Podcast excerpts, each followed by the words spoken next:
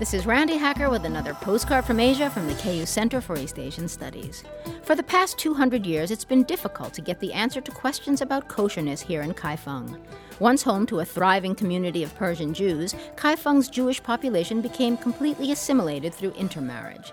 And the Synagogue of Purity and Goodness, built in 1163 and the longtime center of Jewish religious life in Kaifeng, was destroyed in a flood.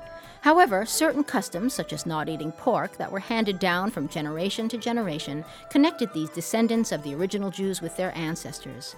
Now there is an awakening interest among 20 somethings, such as Yaakov Wang, in returning to the fold. Yaakov has finished his formal conversion and plans to become a rabbi.